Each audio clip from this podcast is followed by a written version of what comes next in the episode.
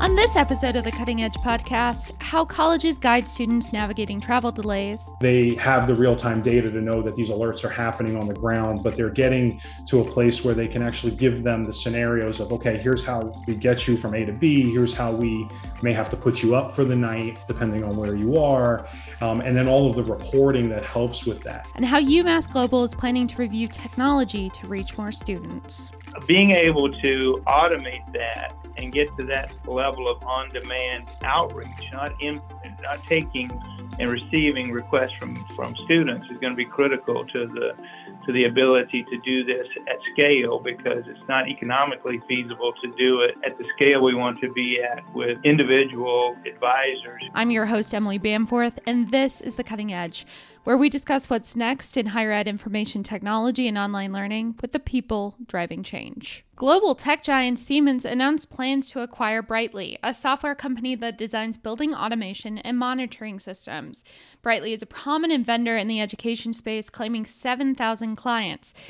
Siemens plans to integrate Brightly's tools with its own smart infrastructure offerings. The City University of New York has a new CIO for its 25 colleges. Eusebio Formoso previously served as CIO for the city's finance department, where he led modernization for tax systems and other digital services. CUNY CIO oversees a central office and consults with a committee of campus IT leaders on overall strategy. The Department of Education filed settlement documents in Northern California Federal District Court that would cancel 6 billion in student loans. Borrowers who attended schools the department found misled students or committed misconduct filed a class action suit in 2019 to push along decisions on their loans. The list of schools in the suit include prominent online and for profit schools, including the University of Phoenix and DeVry University. Find all these stories and more on edscoop.com. As travel delays continue to make headlines, many institutions are in the process of restarting their study abroad programs, said Anthony Rotoli, the CEO of software company Terra Dotta. The company makes software that helps track students through the study abroad process and then communicate with them once abroad. Rotoli explains what features universities want to reach students while they're navigating travel. Institutions have an extremely important role because ultimately their responsibility, right, is part of making sure that there's duty of care for those students that are traveling anywhere, not just necessarily abroad, but domestically, you know, as well. Um, the interesting thing, though, is as travel has started to come back over the last, let's call it, you know, six to nine months, a lot has changed in how you handle duty of care for especially the student based travelers, faculty, staff as well, but for the student based travelers. What we've seen now coming out of the pandemic was that there's been a really a rapid shift towards ev- the evolution of travel and what that means for the institutions because there's a lot of pent up demand for the students to go away because they haven't been able to you know over the last couple of years. And what we've seen is that the institutions not only are trying to maximize their global footprint but at the same time they have to put in other management processes to help with things like restrictions on health and safety that didn't exist before um, so that they have a better end-to-end experience with the student when they're traveling especially abroad or even here to the united states um, so that they can actually get all the reporting and the data in real time where in the past it was more of a hey yeah that's great they're over there you know we'll look at it afterwards. Because they were looking at very basic guidelines like the cdc guidelines didn't exist before the state departments guidelines. So in the past, it was all about State Department guidelines and not looking at what CDC or even city or local um, guidelines were in place. So there's a lot more to manage around this than historically happened, you know, about two, two and a half years ago. So there's lots of things that we can kind of dive into, but that at a very high level, there's just more things that they're assessing from a risk level that didn't exist a couple years ago. Yeah, absolutely. Let's dig a little bit into that pent up demand. Uh, Terra Dotta released some software that is a little bit easier to implement mm-hmm. uh, for institutions who are, you know, looking to get something quickly into right. place. And uh, the company also asked institutions what they're looking for um, and what they're seeing in terms of their student travel. Can you talk a little bit about some of the feedback, both in that survey and, and from those customers who are now trying to get as many students as they can handle yes. abroad. Yeah, so let's start. Let's use the student survey that we published out, you know, uh, a month or so ago. We've done some other, you know, institutional surveys as well, which has helped it to, you know, to your point on the pent up demand there. So w- the reason we did it was we wanted to understand the student perspective from what's happened over the last two years because of all the restrictions and all the lockdowns and really get a good feeling for what did they think about studying abroad right? Not necessarily the international students coming to the us which we do as well but really the prospect of them leaving the united states and going somewhere else right? There's a comfort level you're here you kind of know what's going on. So what we saw in the surveys was very interesting because i think it blew our mind a little bit with how much of that pent up demand existed. So what we saw was is that we had an extreme level of interest of any student wanting to really travel again uh, because they didn't have the experience that they went to university for in the first place, which was part of getting that cultural engagement part. Um, and they were evaluating schools when they went there based on what their global engagement programs were. And what we saw in there, though, even at the time of the survey, there were still some underlying concerns with COVID.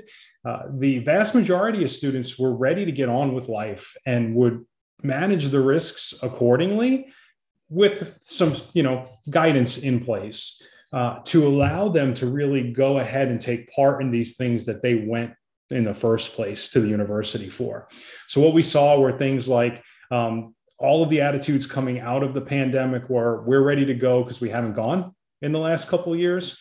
We saw the lion's share of incoming students, like the first year students, were saying, "Yep, we're going over the next four years." Like, and that was like 98% of those students said that, which tells you that's like a significant amount of this is coming back.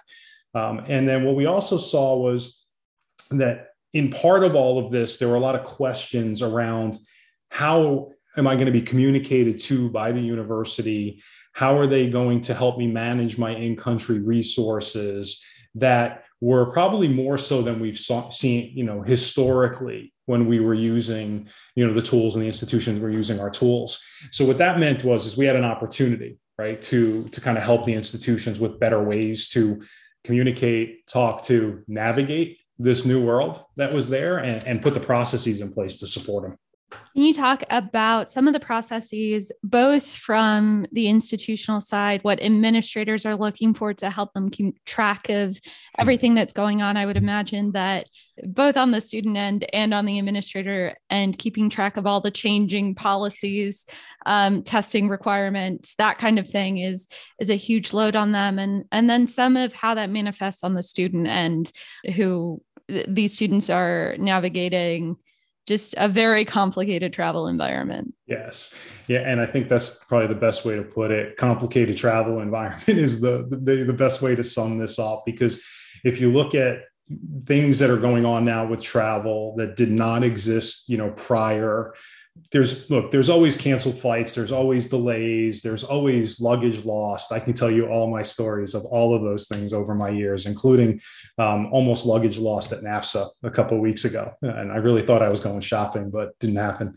Um, i ended up getting it back. But based on what we've had conversations with the institutions about is that they know that all of these things exist right? So they need to be able to have the tools to manage the fact that flights are going to change. People are going to have to be moved right? We learned this early on you know in covid. Um, and you know what basically has happened is our institutional partners really started to take a look at our complete platform solution set for how they can integrate it into their travel policy right? And this was a core component to all of this because you said it earlier right? The students are not as savvy travelers as some of us that have been doing this, you know, for longer than we want to admit. And what what's happened is is that if you have these tools like that we have our enterprise travel registry, our alert traveler application integrated into the booking tools, when things are happening on the ground, they have the real time data now to be able to act to um, to the student level. So you know in experiences where you get stuck somewhere right? They have the real-time data to know that these alerts are happening on the ground but they're getting to a place where they can actually give them the scenarios of okay here's how we get you from a to b here's how we may have to put you up for the night depending on where you are um, and then all of the reporting that helps with that. So there, there's lots of ways to do this and you know we can go through how do you kind of minimize some of those uh, complications if you will and th- this is a very detailed process that we go through with our customers to, you know, and the institutions we work with to walk them through the levels, right? So when you're looking at these different levels, Emily, it's first you got to look at the country, right? The country intelligence and whatever information you have there. As I mentioned earlier, you know, we didn't prior to that really look at things like CDC guidelines. We were looking at Department of State. Well, that's all well and good up front, you know, but when you're starting to prepare for a trip, like, do they know what emergency information they need to dial if there's a scenario now where they get sick? Right. As opposed to before, it was more about like, hey, we knew there was a safety risk, you know, there.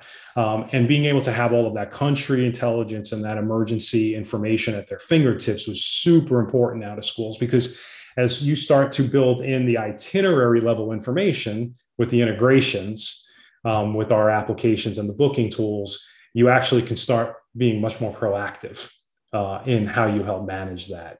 And there's a lot of details there we can go through. Yeah, I wanted to dig into to two aspects there. The first being bridging uh, Terra Dotta systems with booking systems, mm-hmm. other proprietary systems that um, these institutions may have been using for quite some time. What does that look like? What flow of information needs to mm-hmm. happen there yep. and also um, how difficult is that to implement or is Terra Dotta really coming in and, and saying here we can put something here that can make everything flow smoothly yeah so our, our goal is to make it very smooth for the institution so that they don't have to think about heavy integrations or things like that into third party systems that they may have been using. There's a lot of different booking you know systems out there to book travel uh, and we integrate with all of those right? And we basically do it it's literally minutes if not hours worth of work that we do just to make sure that we have communication on two ways of flow right? One is itineraries, right? We want to make sure that an itinerary is coming in and that it goes through the proper workflows up front, right? So we have all of our workflow system for these types of trips. So if you're booking a flight from, you know, the United States to London, what is the process it needs to go through? Who needs to approve it right? Is it within guidelines? You know all of those kind of things are built into the system. And that all comes in directly based on the flights and the choices and the hotels and you know everything you pick. So if you pick the wrong thing you know we have the the ability to help guide saying hey this is where the program is. You're going to be in the wrong location right? So you send it back through workflow uh, to handle those things. So that's the one way flow in. The other flow part is on our system, it may not have been booked through the booking tools. So we allow for the traveler to go in and put things like side trips and stuff in the information. And that data flows back to the administrators at the, the institution so that they're aware at all times where these travelers are, and in particular the students, because I've not heard of many programs that have gone on without students going on a side trip you know somewhere. And we all do it right? We do it in our professional you know lives as well. But we also have the ability to track via push notifications or gps um, in there. So if institutions are looking and want to be proactive with the students and you know there are flight delays or there are other travel safety risks the tools have the integrations to be able to do that and report on it in real time so we will notify the institution of those risks that are going on so that they can act immediately, which in most booking tools, right? If you're just booking a trip, you don't get any of that information. that's where Terra Dotta's integration to make it really seamless comes in so that we can help manage that entire process for the institution. Yeah, it's really those those alerts and making sure people are on top of things. But on the student end, this is the other thing I wanted mm-hmm. to look at. How does Terra Dotta work with institutions to cut through some of the noise mm-hmm on the student end because I can imagine in the case of a cancellation, they're getting alerts from mm-hmm. their airline, they're getting alerts all over the place email, push notifications, alerts from their school, alerts from Terra Dotta. Correct. How do you make that less overwhelming to someone sure. who is already in a stressful situation and make sure they read the right ones. Yeah no so that's that's the the idea of where alert traveler you know came into. So alert traveler our mobile app which integrates in with our outgoing platform which is you know like the study abroad tools as well as this enterprise travel registry is meant for exactly that to cut down on all the noise that you may get. So it's a centralized mobile app to get all of your alerts and notifications, but also to be able to interact with your institution directly. So you can communicate through one place as opposed to, to your point, right, Emily, is like, I've got to go here, I've got to go there. What do I look at? So the mobile app has actually got a couple different things that help aggregate all of this. So incoming to the mobile app is we do take all of these alerts. So I mentioned CDC, I mentioned State Department, but we also go down to all of these other travel related notifications that are coming through. So, depending on where we're getting those from integrations and things like that, we'll actually bring those through. And it's based on proximity, right? So, this is how we start to filter out the noise. If you're not in that proximity, those alerts are irrelevant. So, if you are in that airport and you're getting these, hey, there's a storm coming, right? And it's going to cause flight delays. We, we only want to narrow you down to where you are as opposed to I'm in the country. It may not even be relevant. So I'm in Madrid, I'm not in Barcelona. So why give me those alerts? So we'll what we'll do is we'll aggregate those in kind of a proximity um, standpoint. Now it goes through, you know, our algorithm, our, our things in the back with our integrations with our partners to do a couple different levels. So we have levels of notifications based on how extreme or not those things are and you can prioritize those alerts and there's a couple ways to do it you can do it via push notification where we have it going directly um, to the students and you can subscribe to those you don't have to have them all but if i'm going to be in barcelona i want to subscribe to all the alerts that are coming to me from that region. And as well as if you go to another region. So to your point of there's a lot of noise i don't I, I basically cut down on my noise by just saying hey just give me these kinds of alerts. So if i'm going to italy just give me the ones that are in venice right? So there, there's that part of it. So you've got these proximity based on gps or itinerary of where you are and you got your subscriptions to that. So the beauty in this is that we'd start to limit the noise but the administrators still have the ability to check things on a radius. So if there's something else going on outside of a radius of where these students are, the administrators actually can expand the radius to say, hey, we know that this group might be moving from point A to point B. Like we need to look at where they are in proximity now to these this radius that's happening. So it gives you the ability to flex, you know, back and forth from an administrative control as well as, you know, basically what's happening. Then on top of that, we have detailed city and neighborhood level security um, information based on the exact location you're in.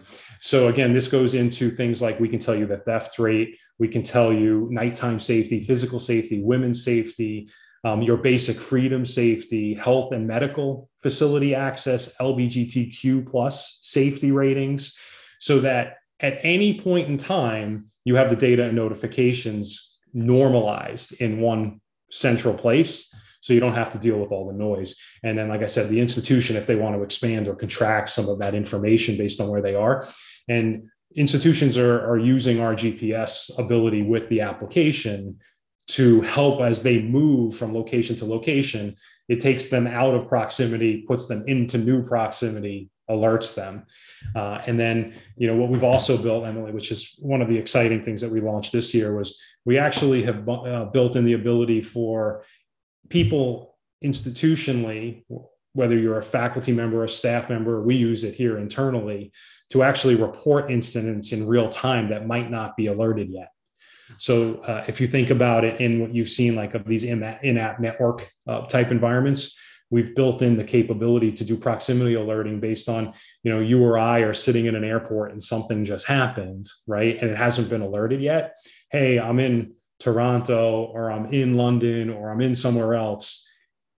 Flights are getting canceled. So we have the ability to do things like transportation alerts, civil unrest, service disruptions um, safety that might be happening in real time before the notifications. And what it does is it alerts everybody that's in proximity on the network. So mm-hmm. on Terra Dotta's network, which expands out, you know, this whole footprint. No, that I I can only imagine how helpful that might be for for planning. Um, but as you're having these conversations with institutions and having more students come back mm-hmm. that have had these more pretty well publicized mm-hmm. transportation issues uh, this summer. Yeah. Uh, what are some of the next steps that institutions are asking for? What are some yeah. of the services that they really need in uh, this situation? So, so the biggest thing is engagement, right? Mm-hmm. Is communication tools and engagement for how they can continue to better communicate with anybody and again students in particular but anybody that's a you know an institutional employee staff faculty et cetera this is all part of that because historically it was more reactionary right so now what they're looking for are more proactive tools to help with the process of when and how people are doing things and what we've been building is tools to better track and understand the level of effectiveness on the communication efforts because this is the key that they're looking for is what is the data telling them right? So if they're getting again a little bit more proactive are they able to attract better programs? Are they able to build out um, better initiatives around dei right? That's a big thing that institutions are asking us for is to be able to know like how people are acting you know inside of the travel. Um, they ultimately just need a better way to understand if those communications are working or not. And you know we can we all you know we're to your point we're inundated with lots of pieces of information text emails etc um, but they want to know that the expectations of the students are being met and basically how do you build those tools to be able to provide it? That's one of the big things i'm talking to a lot of institutions about right now Again, that was Anthony Rotoli of Terra Dotta. You can read more about study abroad administration on edscoop.com. I'm your host, Emily Bamforth, and this is the Cutting Edge Podcast. To make sure you don't miss an episode, be sure to subscribe on Apple Podcasts, Stitcher, or wherever you get your podcasts. On State Scoop's Priorities podcast this week, Michigan State University's Chief Information Officer Melissa Woo discusses the 10.5 million NTIA grant the institution secured to build out the state's middle mile network. MSU is partnering with the Merit Network, a nonprofit that provides statewide high performance computing access to upgrade service. That's what's so great about it is there's not going to be additional time in trenching and laying fiber. It's just updating the electronics and mm-hmm. configuring them. So which is really exciting, which means we can basically, if we use the, the interstate analogy more, it means that we can somehow cram more cars onto that interstate without actually widening the interstate, which you can't really do with a true interstate, but we can do with the fiber. Tune in to the Priorities podcast Thursday to hear more from Woo and how she thinks the higher ed CIO role can approach boost state digital access. You can find it at prioritiespodcast.com and wherever you get your shows. The University of Massachusetts acquired Brandman University last year, renaming the California school targeting adult learners to UMass Global. The college named its next chancellor David Andrews, who previously served as president of National University and led the education school at Johns Hopkins. He shares his plans and how UMass Global is looking to prove the value of going back to school to adult learners. At the top of the to do list is um, being able to as seamlessly reach students and support them as we possibly can. And it starts with being able to reach them and, and explain to them what the opportunities are for them to get back into school and finish their degree. Our focus is on adult learners, uh, the thing that most of our students have in common is they're working adults. Um, and when you're a working adult with a family, your first thought is not how can I add more to my list in terms of going back to school and, and improving your your situation at, at work or your overall life trajectory. So the first step is to to really take the friction out of understanding what it would take to get back into school and how you think about reengaging uh, in school and getting that credential is going to be valuable. And then the second step is how do we support students and create an opportunity for them that is predominantly on demand? Uh, that is, how do we reach them where they are and customize to, to their needs, uh, recognizing that our students are so different and that one level of customization is not uh, going to be successful with all students. We have to think about that as a very personalized, student centric approach.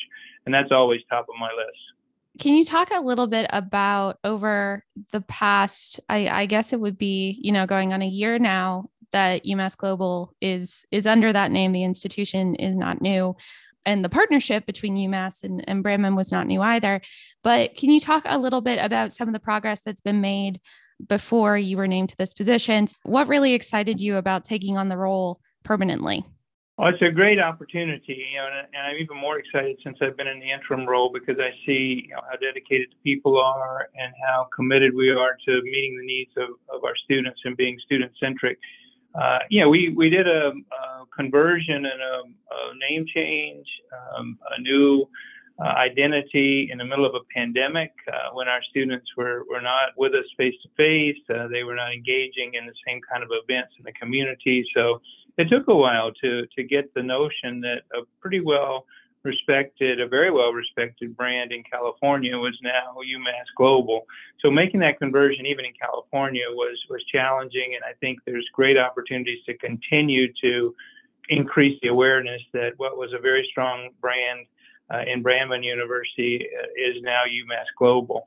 Uh, but we even have a greater opportunity. I was even more excited about how do we expand the reach uh, beyond California across the United States using this highly reputable brand of University of Massachusetts and then extend that completely outside of the country into other global and international kind of markets. So the opportunity is is a vast opportunity to grow, uh, and there's an appetite from our board of regents to continue to grow to serve more students. Uh, and it was a great, exciting opportunity to stay with.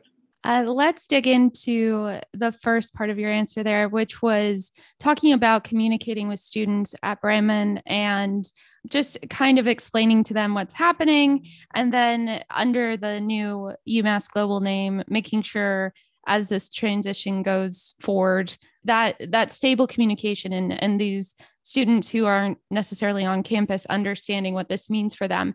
Can you talk a little bit about some of the strategy there to make sure that learners are staying engaged with the institution and also what opportunities potentially having that UMass name there could do for connecting learners to their institution?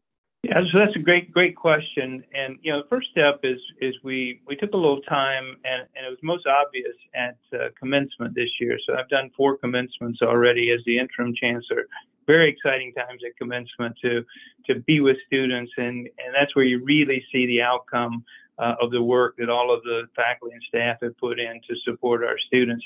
And at commencement, the reason I bring it up, we had the opportunity to uh, receive a degree that's either from Brandman uh, or from UMass Global, because many of the students were able to uh, start it as Brandman and finished as UMass Global. So we had some flexibility there, and it was fun to watch to see which of the degree folders they picked up. One that was blue, uh, that was UMass Global, and one that was maroon, that was Brandman. And it was interesting. The undergraduates clearly had who had been there for quite some long time, uh, a time, had had a preference towards finishing under the Brandman name. Uh, and the undergraduate students who have been there for a shorter period of time, much uh, some of that under UMass Global, we're actually more attracted to the UMass Global brand. So we've got a lot to understand about the brand, but it's going to be uh, we want to leave some some openness during the during the transition. The UMass brand is very very strong and much has a much broader reach than Brandman across the country, especially in New England and the Northeast. And we have a, a real appetite to expand our presence and awareness uh, in those spaces some of the strategies is to, um, you know, obviously the, the traditional media strategies to get our name out as UMass Global and change the identity from Brandman. But I think more importantly is to to build stronger relationships with employers, recognizing the value of the brand with employers and our partners. And most of our students as working adults are looking for better job opportunities, and we're uh, very focused on workforce relevance of the degree itself and the reputation. So we think we can leverage that in our direct relationships with partners. We're, um, you know, we are um, selected partner with Guild, who gets, who has, has for years uh, gotten us in contact and, and created a pipeline for students coming from both Walmart and Disney and other industries uh, we're going to expand those efforts outside of that to increase, include a lot of uh, employers on the East Coast, which allows us to really expand the, the brand recognition or, or our student recruitment in areas where the brand recognition is high. Can you talk a little bit about building that brand recognition at a new institution, but also um, reaching learners across the country, expanding outside of states where UMass Global already reaches? Especially in you know the marketplace that you operate in in us global um, umass global operates in uh, which is competitive. You've got purdue global you've got new global institutions popping up throughout the country. Uh, what digital strategies or other strategies do you have to connect with learners um, outside of the imprint right now yeah, I, think going back to uh, uh, rather than a a B2C uh, model, a B2B model with our partners, you know, really trying to tailor the credential itself to the needs of the workforce.